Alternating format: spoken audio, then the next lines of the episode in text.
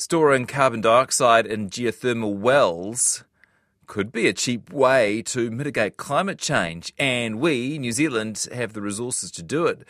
That's according to researchers at the University of Canterbury. Sound too good to be true? Well, Dr. David Dempsey doesn't think so. Last week, the government floated some options to reform the emissions trading scheme, which included the possibility of establishing a removals market, so called removals market. David is a senior lecturer in civil and natural resources engineering at the University of Canterbury, and he joins us now. Hi there, David. Kia ora, Jesse. Um, we better begin at the beginning. How important is it to remove carbon dioxide from the atmosphere?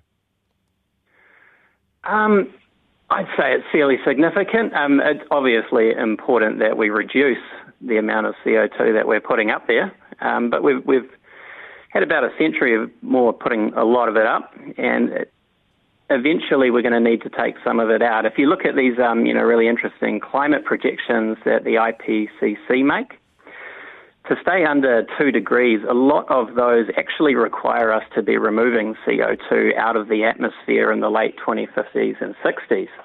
So, um, so, so would I thinking now? Yeah, and, and, sorry, I might have skipped a step there, but so, so two ways of dealing with climate change. Do I have that right? One is by reducing the amount of carbon going into the atmosphere, and second is by taking carbon out of the atmosphere, and it's the second one we're looking at today.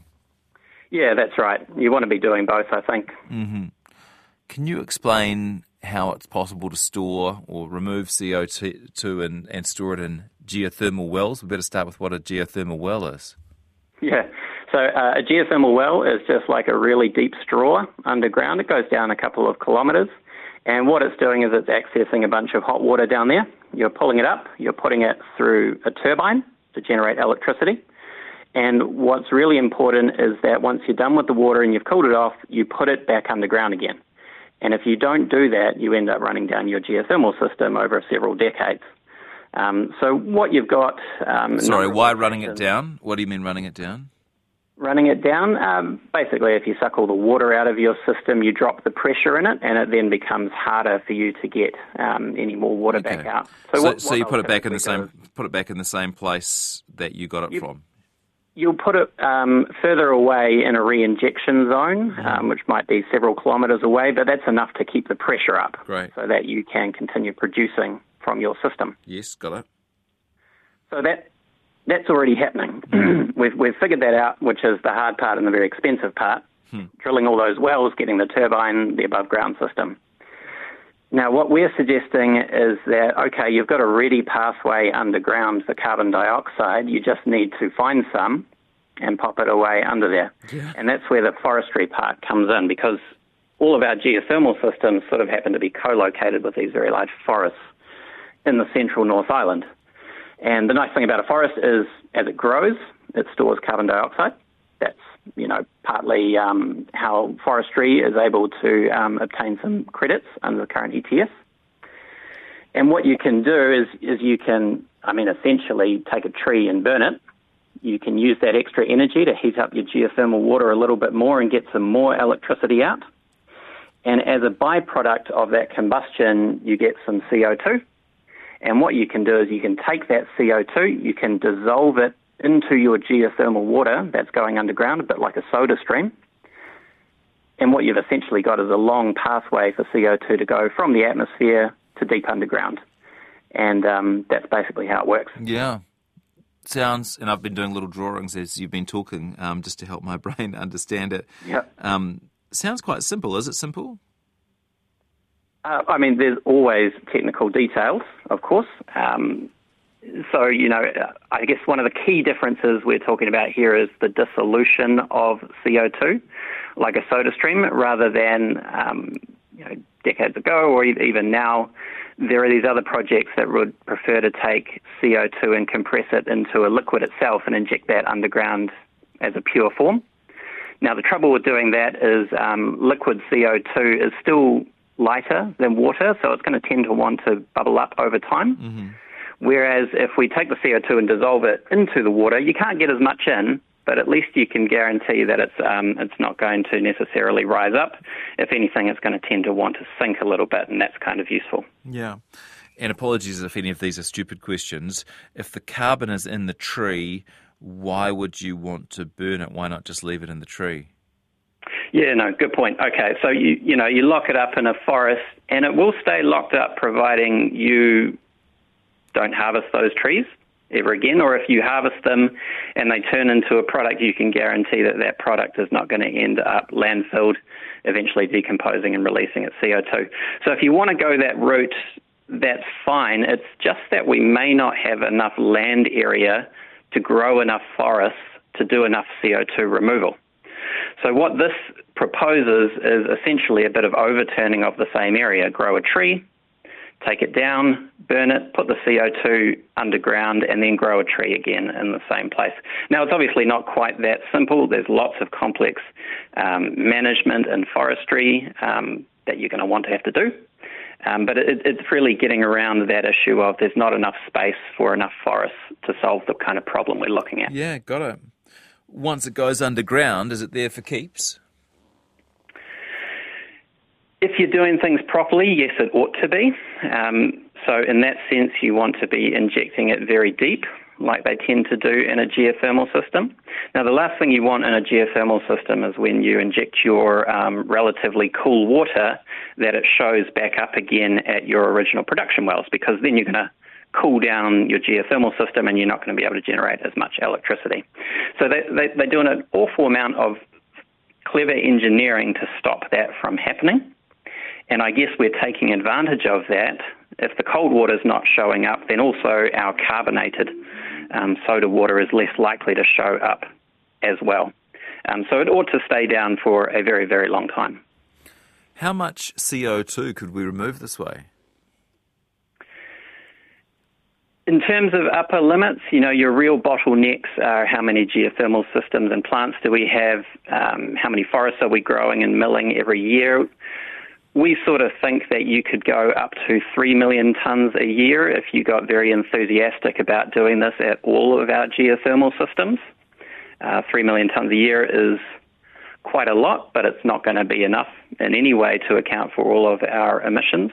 Um, but, you know, we, th- we still think it's a respectable number. Even if you can only do 10% of that, that's still 300,000 tonnes a year, and it's a lot of CO2 out of the atmosphere every year. Yeah.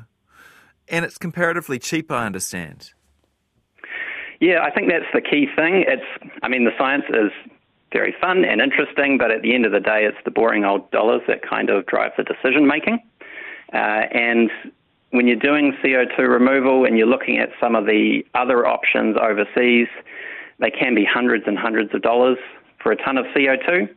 Um, we've done some calculations and said, look, if we've got the forests, we've already got the geothermal systems bought and paid for then really your major cost is just buying a log. Um, that becomes the thing that determines how much it is for a ton of CO2 to go underground. We think maybe something on the order of $55 for a ton of CO2. Uh, now, given that the current voluntary markets overseas, you can sell something like that for two or three hundred dollars. Um, you've, you've got a situation where the economics are sort of working in your favour, and that's probably important if you want to convince someone to invest and try this out. Yeah, sounding good. Um, and you mentioned this at the start, but presumably it's part of the calculation too, is that you're actually producing electricity at the same time. Yep, that factors in as well, and that's another um, aspect that kind of helps reduces the costs across the board.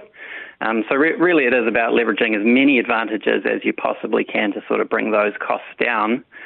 Um, and then, you know, what that does is it allows you maybe get a few field trials running, work out some of the details, figure out where the other cost savings might be, um, and then sort of steadily expand the technology, solve the problems, that sort of thing. When do we start? Where do we start? When? Well, we think yeah. we start in oh, when. Um, well, hopefully in New Zealand, we're closer than you think. Many of the big geothermal companies here are already doing something pretty impressive. There's CO2 that comes out underground from underground when they just produce the water anyway to put it through a turbine. And historically, that CO2 has gone into the atmosphere. It's not been a huge amount, but it's been enough. Um, but that tends not to be the case anymore. They're now figuring out how to capture that and put that away. And you've got geothermal systems like Ngawha up in Northland who are taking tens of thousands of tonnes um, a year that was originally going to the atmosphere and is now going away underground. Um, so they're sort of already doing it a lot. We're just saying you could put a bit more CO2 in there.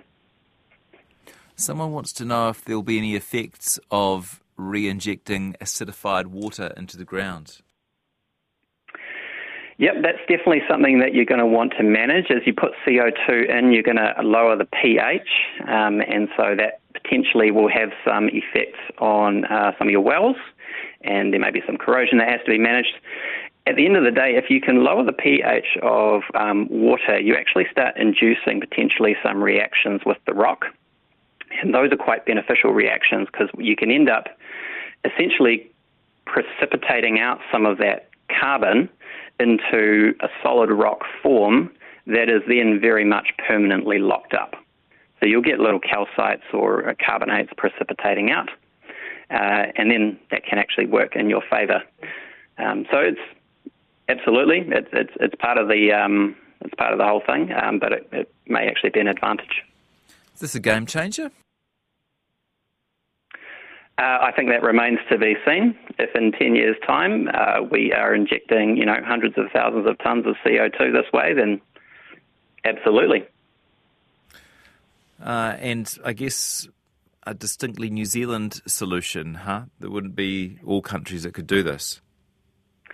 Well, that's where it's exciting, I think. Um, New Zealand, we suggest, is the lowest hanging fruit. We're a great opportunity to try this out and figure out the details.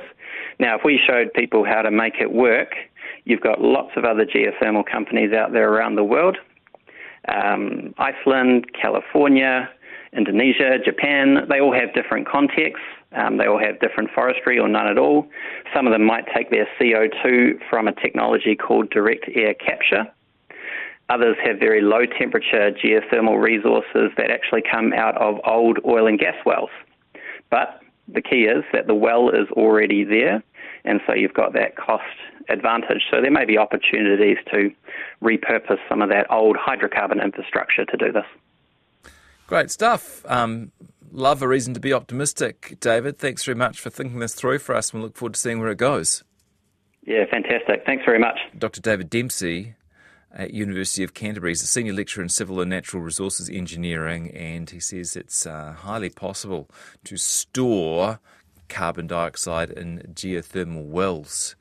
You grow the trees, then burn them, and save the CO2 and grow more trees. Run saves that problem of not having enough space for the amount of trees you need